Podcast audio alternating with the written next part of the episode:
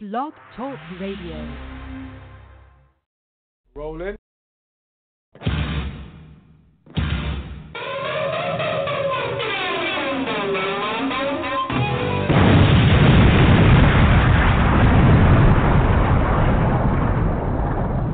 Welcome, ladies and gentlemen. Welcome to the program. We are your hosts, Matthew Miller and Joe Muzidla. It is good to be with you uh, as we, well, record this uh, the 18th of October.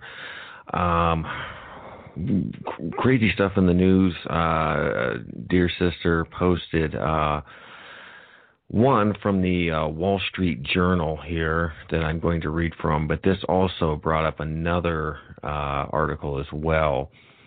But uh, I'll start off with reading this one uh, Youth suicide rate. Now, this is from the uh, Wall Street Journal. I think I said that. Uh, youth suicide rate increased 56% in decade. CDC uh, says so let's see. This was uh, well, this was done October 17th of this year. So suicide and homicide rates have increased in recent years among young people in the U.S., according to a new federal report. Suicide rate among people ages 10 to 24 years old climbed 50, 56% between 2007 and 2017. According to the report from the Centers for Disease Control and Prevention, the rate of homicide deaths increased by 23% from 2007 to 2014, but then increased by 18% through 2017. Violent death, including homicide and suicide, is a major cause of premature death for the age group around uh, age group.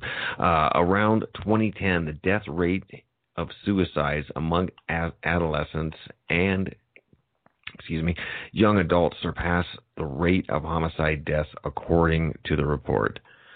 The chances of a person in this age range dying by suicide is greater than homicide when it used to be the reverse, uh, says Sally Curtin, uh, a st- statistician uh, at the CDC and author of the report.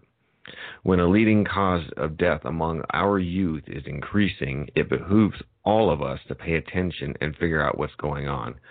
Uh, suicide rates in general have increased in the U.S. across the ages. Let's see. Uh, where's this going here? Leading cause of death among, I think it kind of goes through that again of the CDC.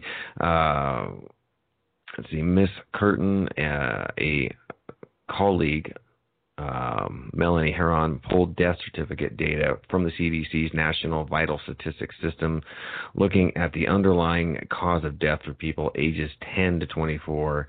They analyzed data from 2000 to 2017, the most recent year of CDC's available data. Both suicide and homicide deaths among the age group were relatively stable from 2000 to 2007, the report says. Within the next decade, suicide deaths increased from 6.8 deaths per 100,000 people to 10.6 deaths, uh, with 20, uh, let's see, 2,449 more suicides in 2017 than in 2007, while the 10 to 14 year olds had by far the lowest rate of suicide.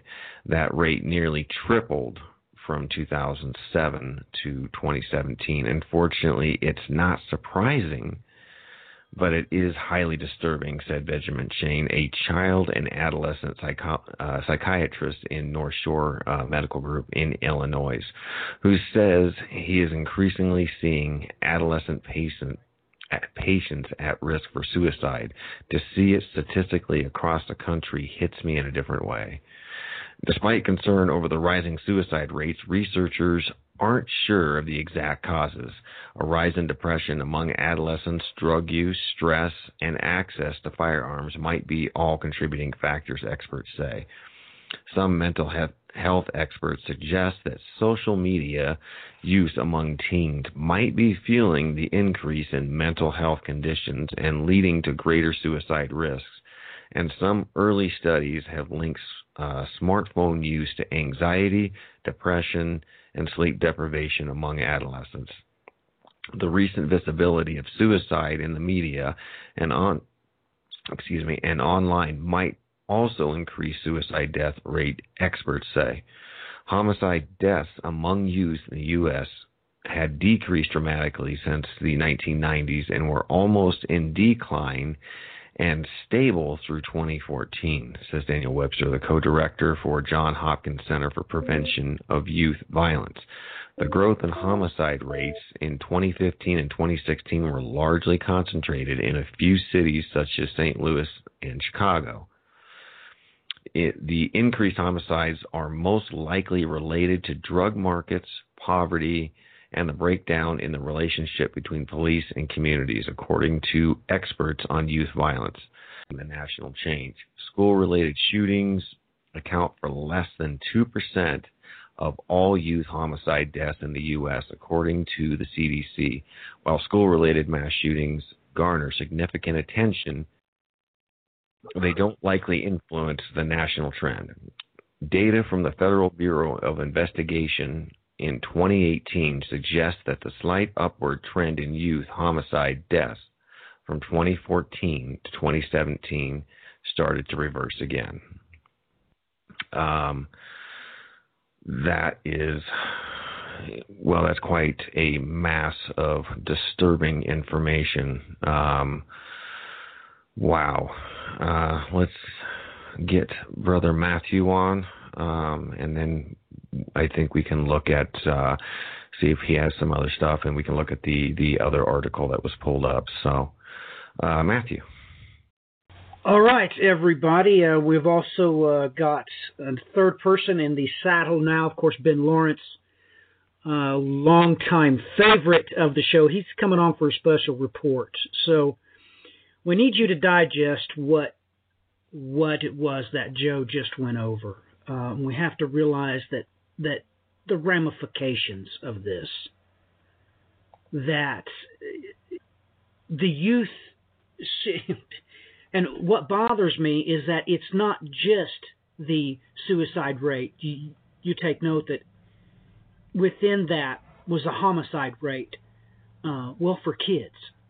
And it increasing 56% this article was correct it's staggering it's it's it is really troubling just to read this and I read the article 3 times. I just had trouble digesting it. It just I, I cannot understand why this is not being seriously addressed by every politician, uh, from local to state to countrywide level. I just I just can't believe it. Um, it's absolutely pale into comparison to all other considerations. I mean, if we just go back 20 years, ladies and gentlemen, just 20 years, all Americans would have told you that the most precious commodity we have is children. And now, now, we have a whole lot of, well, baby boomers that drive around uh, with stickers on their bumpers that say, I am spending my grandchildren's inheritance. And, and, and I see these on a weekly basis. So let's put that on the back burner for now. Let's let this simmer because this isn't this is only half the story. Now we're going to bring Ben on, and this is the matter as as it happened. Ben texted me last night, and uh, well, what he said has taken me aback. Let me rephrase that. He called me, and I'm driving home, and he knows that I'm driving home at this time, and and it kind of startles me. Ben, what's what's the problem?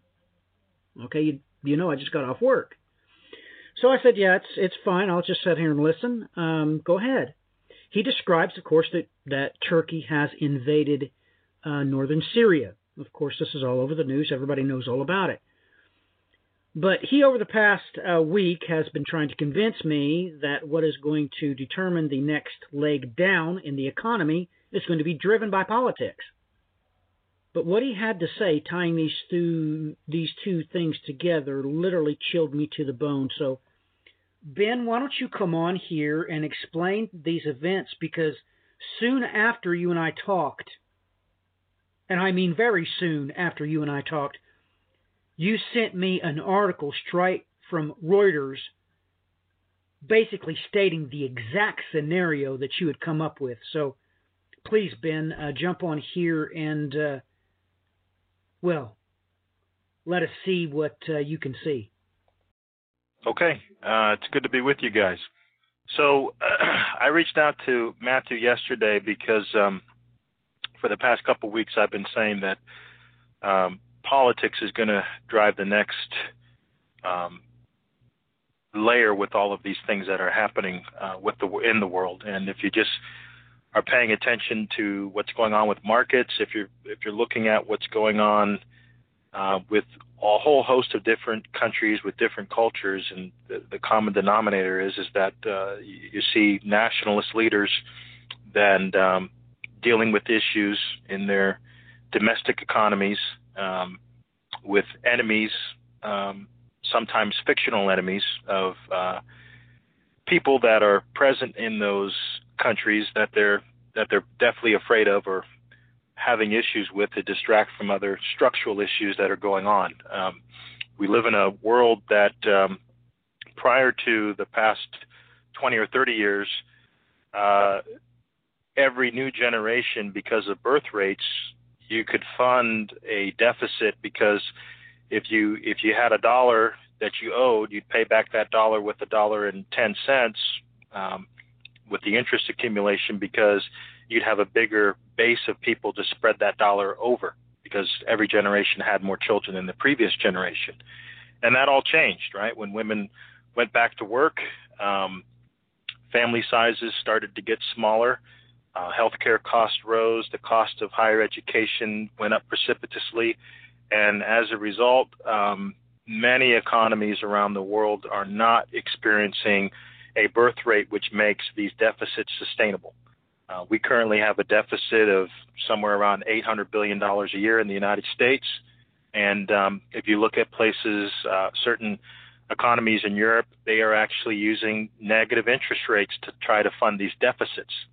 And what that essentially means is is that you buy a bond, and only the only thing the government is giving you back in exchange for that bond 10 years from now, 30 years from now, is 98 cents on the dollar for every dollar that you gave them. Um, and the reason people are willing to do that is because they're concerned about just how viable their economy is going to be. Everyone's sensing that there's going to be some sort of a downturn or some sort of a correction. So people are, are prepared to get back 98 cents out of every dollar. And if you just use common sense, I mean, if I was to ask you to, I mean, what did a candy bar cost when you were a kid? Wasn't it about 25 cents? Unfortunately, that is correct, yes. Right. And um, I don't buy candy often, but when I do buy my daughter a pack of M&Ms or whatever, it's somewhere between a dollar and a dollar fifty. So it's four to six times what it was when I was a kid. Um, now, given my age, um, that's not all that different from these bonds that we're that we're describing. So if you were getting back 98 cents out of every dollar, that purchasing power of that dollar has decreased by a factor of between four and six fold, correct?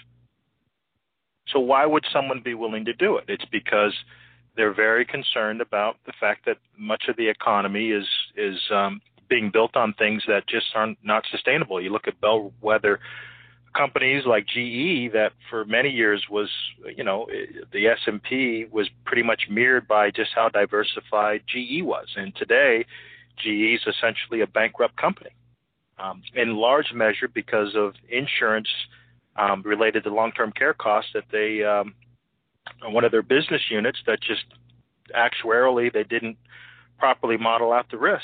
And that same situation is happening all across households all, across the United States.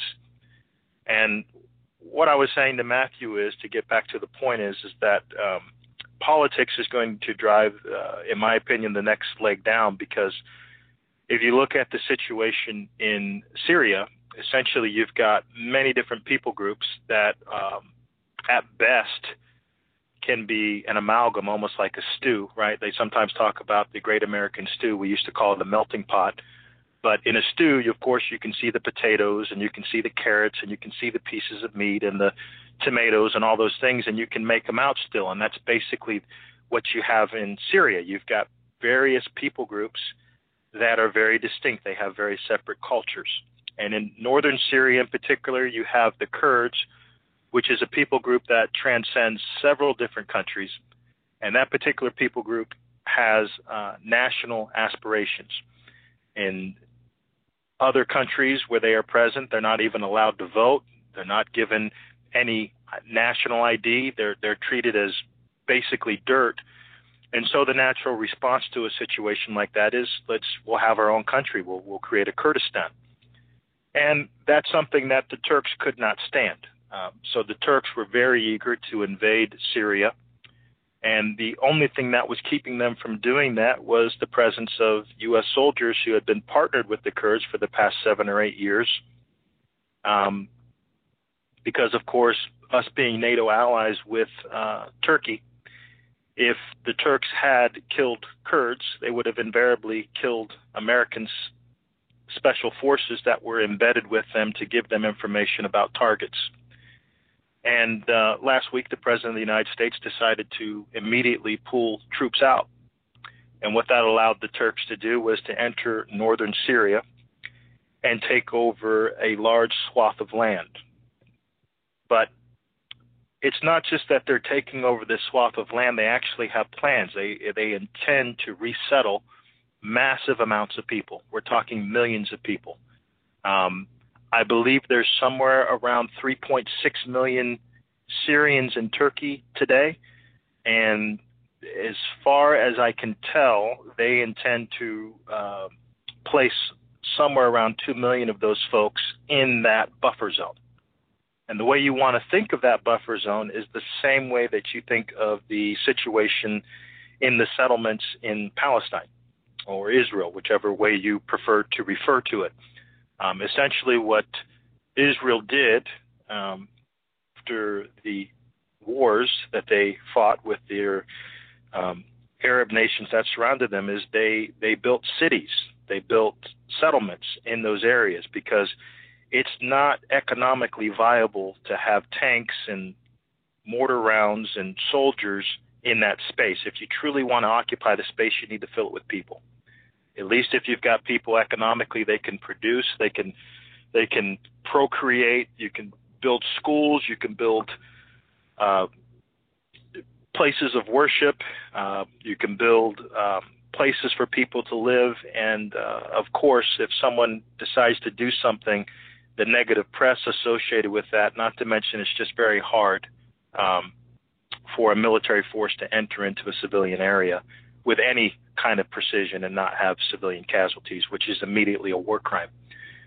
And so the Israelis brilliantly chose to do that in the settlements, and that model is what uh, the Turks are getting ready to do in northern Syria. They're going to buttress the area that the Kurds had intended for a homeland. They're going to create settlements, which are going to mirror exactly what you see in the Holy Land. So that's a long-winded uh, explanation. So forgive me, but that's what's going on, and people aren't talking about it.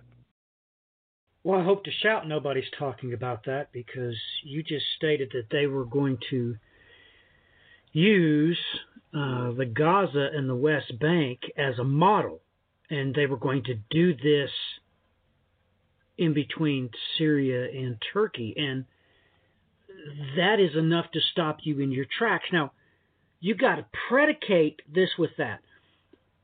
Ben was right. He quoted 3.16, and that is exactly what Erdogan said when he threatened the EU. He stated to the EU that he would open the gates and send 3.6 million refugees into Europe. He threatened to do this. Now, all of a sudden, you have to step back because if this model works, there's a couple of different places we could implement this on a global scale.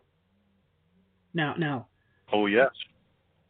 This is disturbing, and can you talk about that? Because you said you also mentioned this to uh, Jose, and uh, I'm sure everybody remembers um, Jose from the Portico of Solomon, and he owes me some audio, by the way. But anyway, um, you two come up with a couple of different places uh, on the planet. This this would actually answer all the questions. Can you describe those locales for us, Ben? Sure. So, uh, if uh, you know, if you if you look at the migration of refugees into our southern border, they're all coming by way of Mexico. But Mexico is not the origin for many of those folks. It's the origin for a, a small percentage. But many of the folks that are coming into our southern border are coming by way of Guatemala, El Salvador, Honduras. Um, there is these are countries that essentially are countries in name only. Um, it is complete and utter lawlessness. And as a parent, your choice is pay the coyotes to get your kid north, or see your daughter turned into a sex slave and your son become a member of the gang. And um, faced with those choices, many parents do the exact same thing that many of us would do in that situation. They pay the coyotes and they they take the kids north. And um, so the southern border in Mexico is a logical place. Uh, the situation in Kashmir is another situation where that could work beautifully. You have it with the uh, in Myanmar. Um, there are if if you just are paying attention, if you just just Google religious persecution, you're going to find that um, it's not just Christians.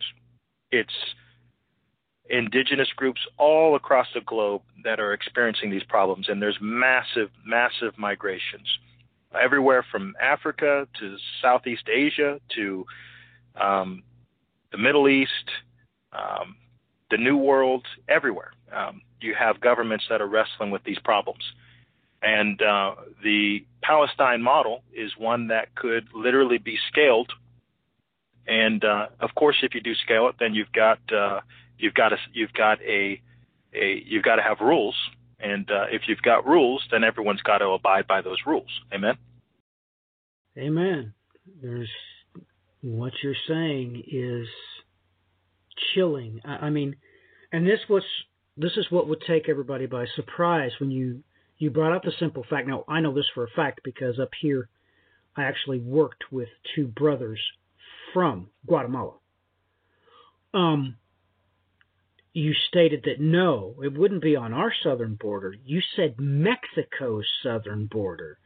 So this, well, this would be out of sight, out of mind. This is chilling. Now, now look, it. Ben, you've known me for a long time. And when you talk, I listen biblically. That's what I do. You stated that if you Google religious persecution and you made it a point to say many different religions, correct? Yes. Let's bring this thought to bear. One single verse. This is from the Hebrew. He will take action against the strongest of forces with the help of a foreign god. He will give great honor to those who acknowledge him and will cause them to rule over the many and will parcel out the land for a price. Now, take note of this. I'm going to switch over to what the Septuagint says, and this time we're going to try the Brenton's translation. This is what Ben described. There are multiple places across the planet you could use a West Bank model, a Gaza Strip model, and do exactly what that verse just said. Let's try it in the Septuagint. And he shall do thus in the strong places of refuge with a strange God, and shall increase his glory, and he shall subject many to them, and shall distribute the land in gifts. Now, think about how Ben just described this. This is really a sour tomato. This is a rotten apple. But if you turn these places into economic zones, you've turned the tide. You've flipped everything on its head. Listen, Ben said something to me last night, and I'm going to try to say it as closely as I can to what he stated it to me. Remember that Erdogan threatened the entire Europe. Now, what is chilling is is that this is what's causing all these European leaders problems because we have uh, uh, the citizens of France being stabbed, we have citizens of Germany being um, uh, raped, a general pillaging, and all types of uh, well lawlessness going on from these refugees because well let's be honest with each other. You can't prosecute them they're not your citizens. So inside of this f- threat, Erdogan was saying, Look, I will open up the floodgates and send these massive refugees your way. This turns everything on its head, ladies and gentlemen. You're parceling out land to obtain a profit by building, you know, hotels, uh, places to work, of course, cheap labor camps for, you know, iPhones, of course. I mean, let's let's not insult each other. Let's just be truthful. I mean, maybe even lower the prices on BMWs by putting up some assembly plants there.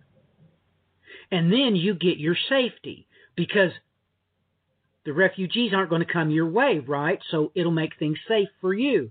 This turns peace and safety chillingly on its head. Chillingly on its head.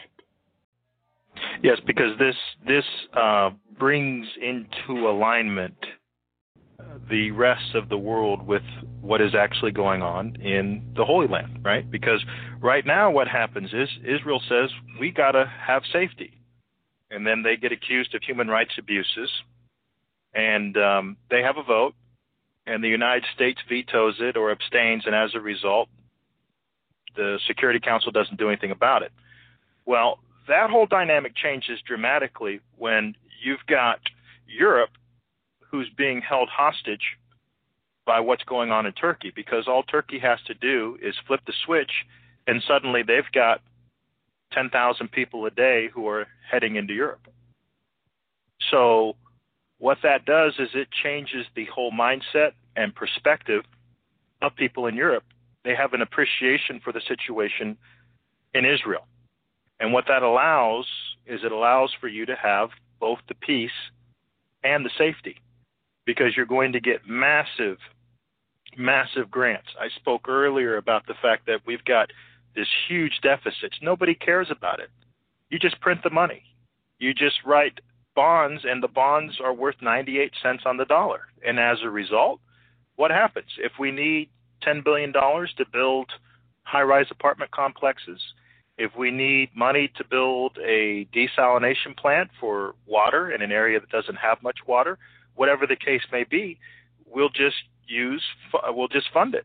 We'll just have huge public works, and then we'll we'll we'll create economic zones because how many uh, we've spent how many trillions of dollars fighting wars in the Middle East? How many trillions?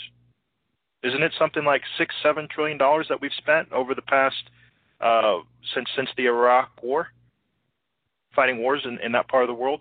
Well, that's just how much we know. We have no idea how much was paid out to the private contractors like Blackwater. You have no idea. Right. Yeah, you're you're talking just you're talking trillions just in uh, what's on the books. Yes. Right. So uh, Erdogan is is pro forming this out at somewhere in the uh, around 25 billion.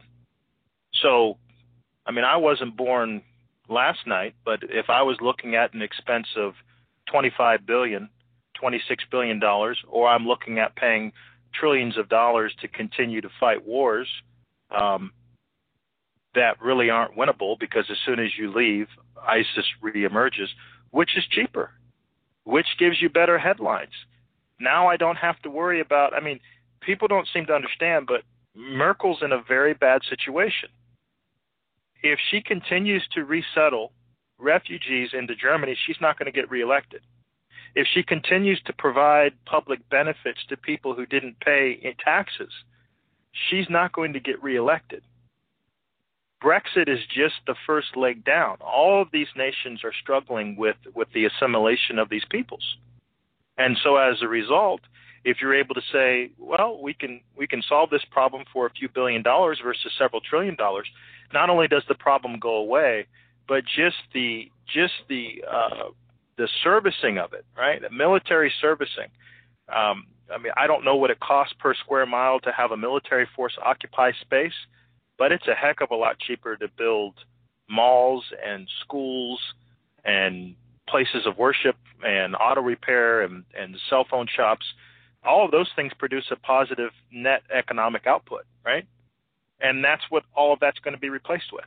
And then you've got the positive press. All of these despotic leaders look like the most brilliant men in the world. Their approval ratings domestically and internationally all changed dramatically. And now we're talking about peace and safety. We're not talking about how 10,000 Kurds gave up their lives to help us fight ISIS. We're talking about the economic miracle that's occurring in the northern border of Syria.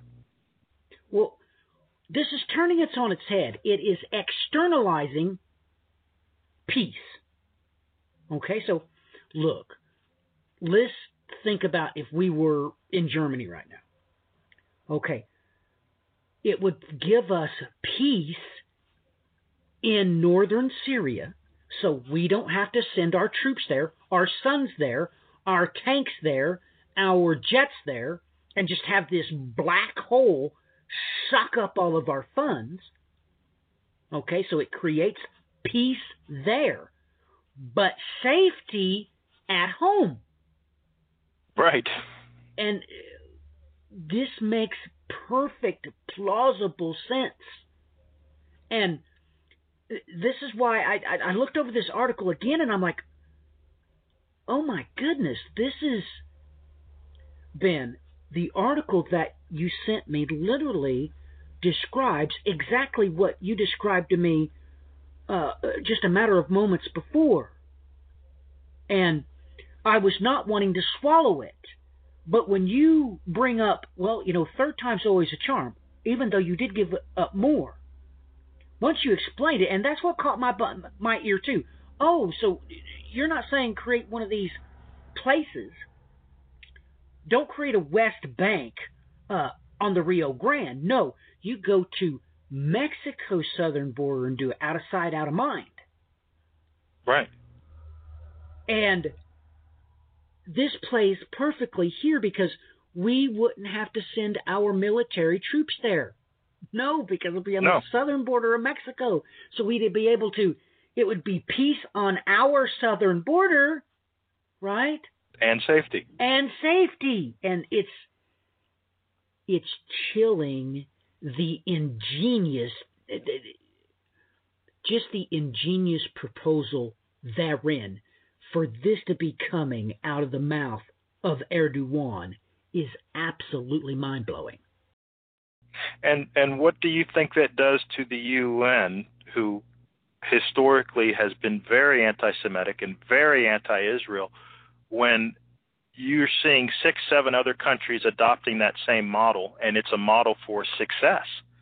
How does that change? Now the Security Council is no longer hostile to Israel. Now they're saying we want to create an economic zone in Gaza, and the people in Gaza who don't trust the Israelis, in some cases for good reason, those folks now can say, We see what happened in northern Syria. We see what's happening in southern Mexico. We see what's happening in Kashmir. We see what's happening in all these other places and how they benefited from it. So we're going to cooperate. We're going to have the peace and the safety. And that allows you to get a deal done that you could have never gotten done before. Now, now look. Let's go back to what you said that well, you know, your daughter can either flee with you north to a different country which do, which doesn't speak your language and which you know anything about and which you have no benefits to go to, or or, you know, or the other option. And you're saying, no, Erdogan is saying, hey, man, I'll set you up an eco- economic zone in northern Syria. I'm going to build you schools so that your children can read, hospitals so that they can be taken care of when they're sick. You understand this, ladies and gentlemen? They're turning these refugees into the economic linchpins of a society. Yeah, you have to right. put the money up front. You have to build them schools, but yes, you have to build hospitals. Yes, you have to build, you know, places of employment. And look, ladies and gentlemen, let's talk about Merkel. Oh, she would bend over backwards to open a Volkswagen assembly line in northern Syria. Boy, nobody liked that. That didn't taste too well, did it? Yeah, because she knows that the German people could build them a lot cheaper there. These politicians could build them a whole lot cheaper in northern Syria than they can in Germany. So that would make the stock price of Volkswagen go through the roof. Now, think about it, ladies Yeah. and gentlemen. If we could all lower the price of our iPhones, wouldn't you want to do it? Well, of course you would. You've done it a million times before now. And it's just, look, let me read from this article. This is straight from The Guardian. The U.S. official said a joint security mechanism worked out by the U.S. and Turkey involving a demilitarized zone and joint patrols had been working well, but that Erdogan had abruptly rejected it in telephone conversation on Sunday with Donald Trump. They know a, a militarized zone will not work. They're putting the kibosh on it. They know what will work an economic zone. Right. That works. Right. So, I just looked it up. We've spent $5.9 trillion since 2001 on wars and military actions in Afghanistan, Iraq, Syria, and Pakistan. $5.9 trillion. when we could have been building, you know, I mean, anything, you, you realize that because we get our clothes from where? Yeah, somewhere else. We get our shoes from what? Yeah, somewhere else. Uh, tools. We get our tools from somewhere else. They're, they're made somewhere else. Lotion, pens, pencils, paper. Literally, they could build assembly plants and factories for anything. Well, to put it into context, our our um, budget 2019, our expenditures are projected to be 4.4 trillion, and our revenues projected to be 3.4 trillion. So, if you're able to do an economic zone in northern Syria for 28 billion dollars versus 5.9 trillion dollars, it doesn't take very much to get that kind of a deal done it's a lot cheaper. And make no mistake, this is going to be the model for all of these entrenched conflicts around the world, and it's going to bring harmony in the Security Council because right now, everybody, Israel's the bad guy, they need to be punished, they're war criminals, they're this, they're that.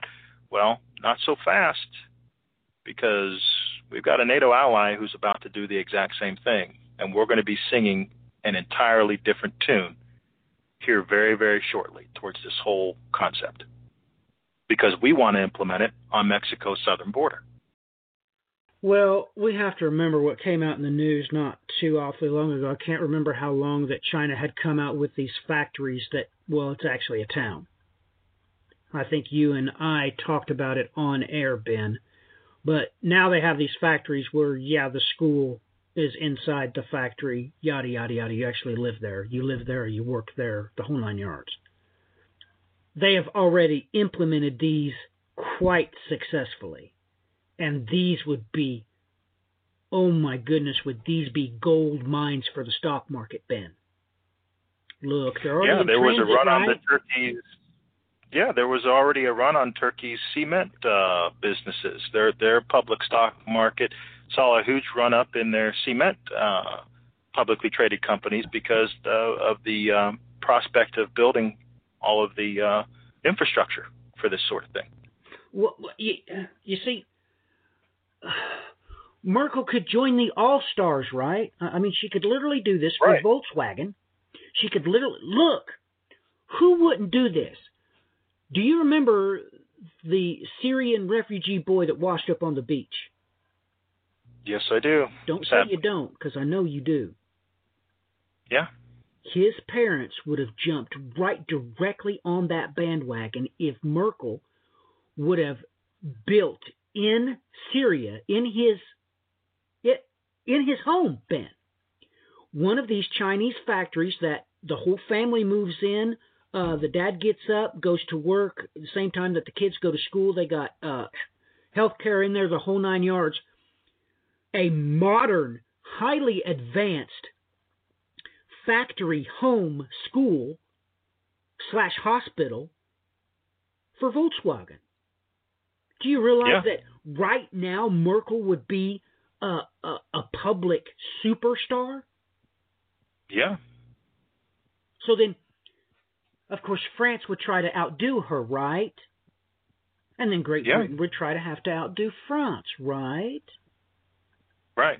And before you know it, these refugees oh, would be living on Park Avenue. Yeah. Oh my goodness. Let's get Joe's thoughts on this because we just dumped all of this on his head. Uh, so this has been an interesting sh- End Time Tribune. We normally don't do things this way. We we normally cover topics uh, by category, and well, let's just get Joe. Joe, what do you think of all this mess? Oh my goodness. Well, it you know what what what Ben said completely uh makes sense. You know, I I also had the well, the treacherous will deal treacherously going through my mind as well as he was speaking.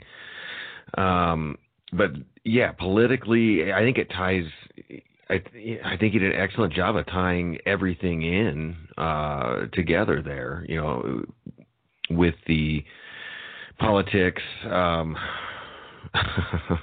yeah, it would definitely make uh, rock stars out of these politicians if they were able to uh, to pull this thing off and get these uh, refugees into well, I guess uh, factory-like cities, you know, that uh, had everything that they needed. And like you said, out of out of sight, out of mind. Um, and this would also, yeah, peace and safety. So yeah, I, I think that's absolutely uh, absolutely brilliant, and I think it's uh, right on time, right on target that that uh, that you had brought this on. So well done, well done. And you know, like I said, Joe, every parent that is a refugee would jump headlong at this opportunity, wouldn't they? Oh, absolutely. I don't care if they're from Guatemala. I don't care if they're from Kashmir. You understand what what this would do if this was implemented by well, let's just go ahead and say it, by the UN on a global scale. Yep. I mean, this would literally wow, wouldn't this be the golden apple? Mm-hmm. I yes, mean, this it would. I mean, this would stop all the all the crime, right? Stop all the illegals, right? Mm-hmm. Oh my goodness, it's chilling when you think about it. It really is. It's man, oh man, and so maybe this does tie in with this children thing because you know I can't get the image of that boy out of my mind that watched that washed up on the beach. I posted it Mhm. on Facebook immediately, And of course, they said it was an offensive image. I couldn't do it. Now, Ben, I know you remember that, correct? Yeah. So, the prospect of this, literally, Erdogan would be a genius, but make no mistakes about it. He is most assuredly a monster. But boy, would Amen. this make him look, uh, well, like a superhero, wouldn't it? Yeah. You're going to get positive economic output. You're going to get people to voluntarily go home.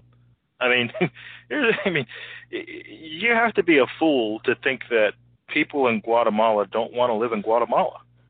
It's their culture. It the food that's that they like to eat, the family members that they want to see, their friends, everything that they're familiar with is there. The only reason that they're here is out of safety concerns.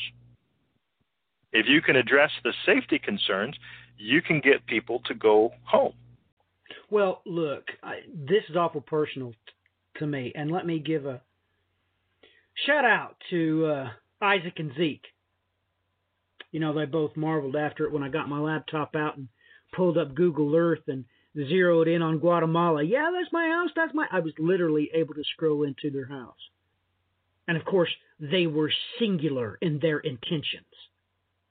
They were here to make money and go back home so that they could afford a place to live, keep their families, and open businesses of varying degrees. They were only here to make money. They were longing to get back home to be with their families. And if you offer, and let me tell you something, I put I put them two boys up against anybody, anywhere extremely hardworking, extremely top quality human beings. On top of the simple fact they were completely dedicated Catholics. And if you offer They were faithful to Colossians 3:17. In other Oh. words, Oh yes. Oh yes. yes. And if you was to give them this opportunity, I assure you they would have jumped headlong at the opportunity. And it would have Yeah. been successful because I know these two boys. And you could literally put them to task to do anything and they would do it not like Americans do. Oh no. They did everything totally heart, mind, and soul. They were working, they were attempting to succeed for their family's sake. And uh, it's just, if you was to give them this opportunity, it would work. They would make it work. Now, look, back in 2014, we had one day that emergency services was closed. The wind chill factor was minus 59 degrees.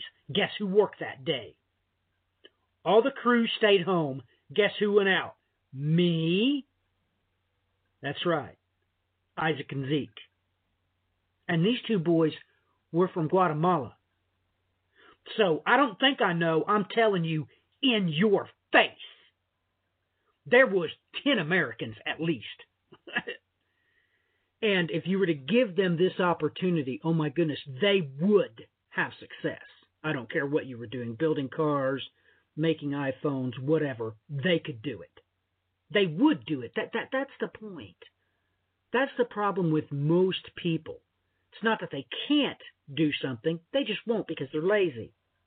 So, putting all these things together, uh, oh my goodness, um, this is disturbing to think about. Let me do this one more time. Now, the Hebrew I've spoken about before, and everybody knows what is here the reference to the Moazim, the scapegoat. So, without going into that diatribe, let's take this first from the Hebrew. He will take action against the strongest of forces with the help of a foreign god. He will give great honor to those who acknowledge him and will cause them to rule over the many and will parcel out the land for a price. The Septuagint says this, and he shall do thus in the strong places of refuge with a strange God, and shall increase his glory, and he shall subject them many to them, and shall distribute the land in gifts. So, with that being said, let's take a look at this article and combine it with the one that Joe already mentioned, the one where the my goodness. Wow. I'll read the headline again. Youth suicide rate increases 56% in decade, says the CDC.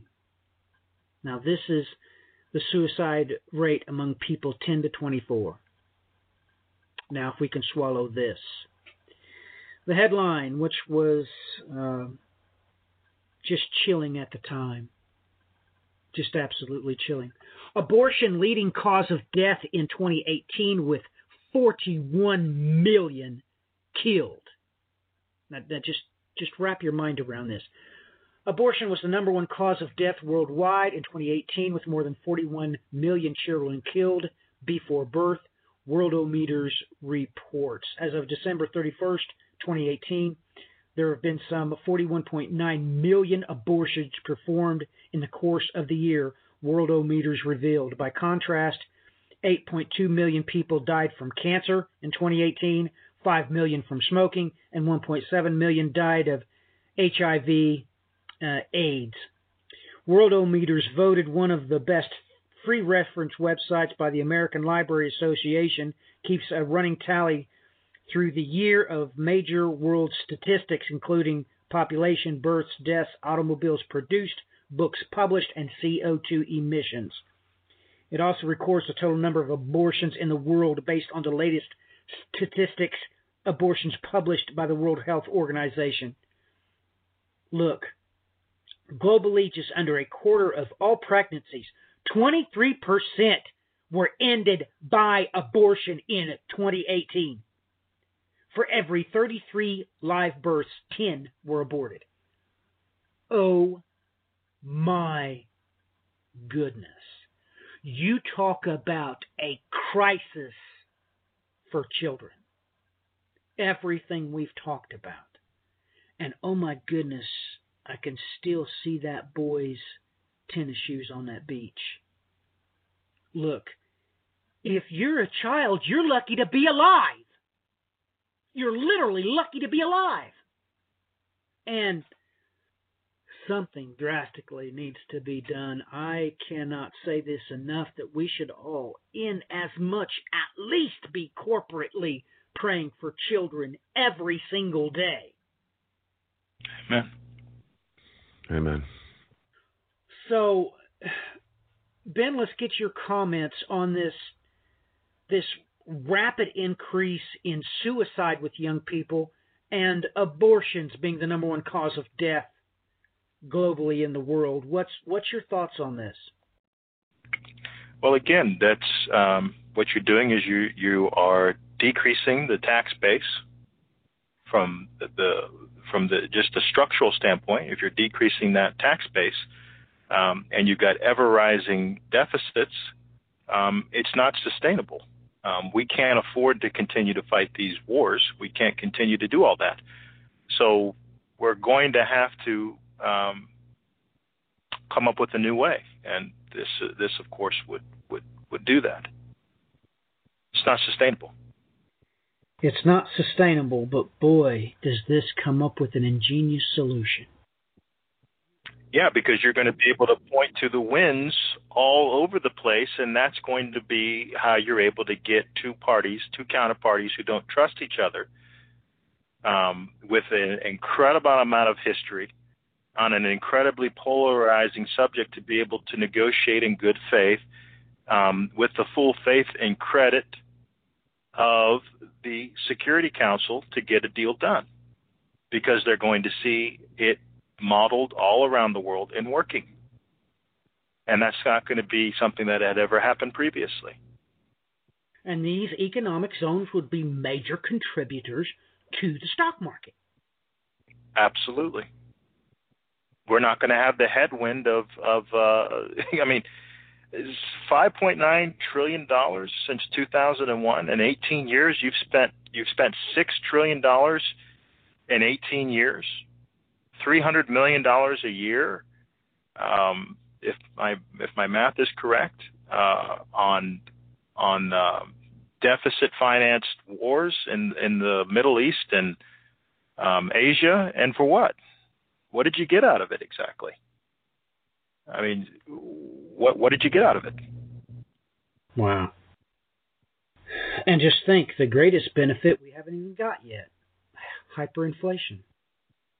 Yeah, you're going to have that. Well, I am just stunned. Uh, we're at the top of the hour. It's time to close this down.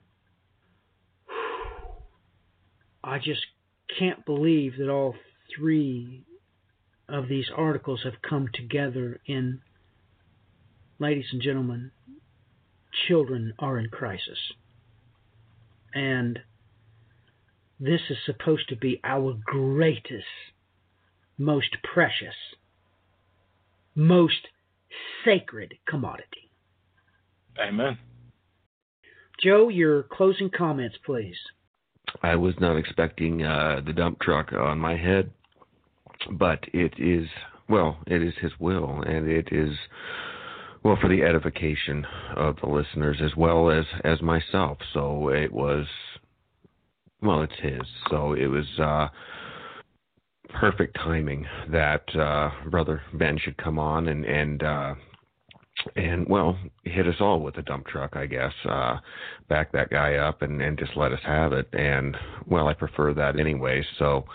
Um, as far as tying it in with these other two articles, um, yeah, that's absolutely it. It it also well, it's upsetting that. Uh, well, I'm, I'm I guess I'll, I'm gonna have to I'm gonna have to watch what I say there because I I, I would be predicting, but it, it feels that this 41.9 million would be forgotten about as there would be cheers of that's something that popped into my mind, but uh, well, the Lord my God will not forget. So, anyways, um, wow, uh, quite a show, quite a lot to digest. So, thank you, uh, Ben, for for all uh, the information. Well, boy, I'm just uh, not very often am I taxed for content. Uh, ben, your closing comments, and uh, please let us know uh, how what's the best way the listeners can uh, connect with you, please, before um, before we sign off. Yeah, it's uh, good to be with everybody, um, and I uh, I want to get back to doing shows with Matthew on the adventures in isochronology. It's been a tough uh, tough year. Um, I've had a lot going on personally with a with a family member, um, and um, it's been uh, consuming an immense amount of my time. Um, so please do keep uh, all of us in in your prayers and uh, but it's good to be with everybody, and uh, um, hopefully there is um, hopefully this is edifying. All right, ladies and gentlemen. Um, the best way to hook up uh, with Ben is on uh, Twitter. Um, just go ahead and search for me, Matthew Miller 49 on Twitter. Look at my friends, you'll be able to find him there. His uh, handle is Temeskin and that's what he goes by there. So if you need further uh, direction, just send me a private message, and I'll be certainly glad to uh, point you in the correct direction. So let's take this out of here in prayer. Um, Dear Heavenly Father, whom we serve through the Lord Jesus Christ, your Son and our Savior, please fill us and the listener with your Holy Spirit so that we might be a light in a dark place. Dear Lord, please remember the children. It seems like no one else cares anymore. How can it be that only one out of less than one out of three mothers loves their children? I don't I don't understand that. I can't comprehend it. I pray that you pierce the ecclesia to remember the children and start praying for the children each and every day.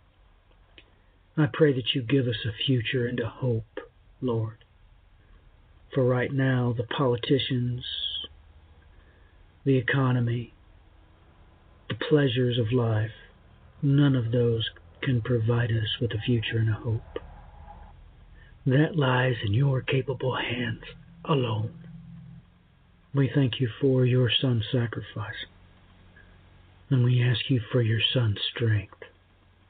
In Christ's name I pray. Amen and amen. Amen. Amen. All right, ladies and gentlemen, until next time, God bless. Godspeed.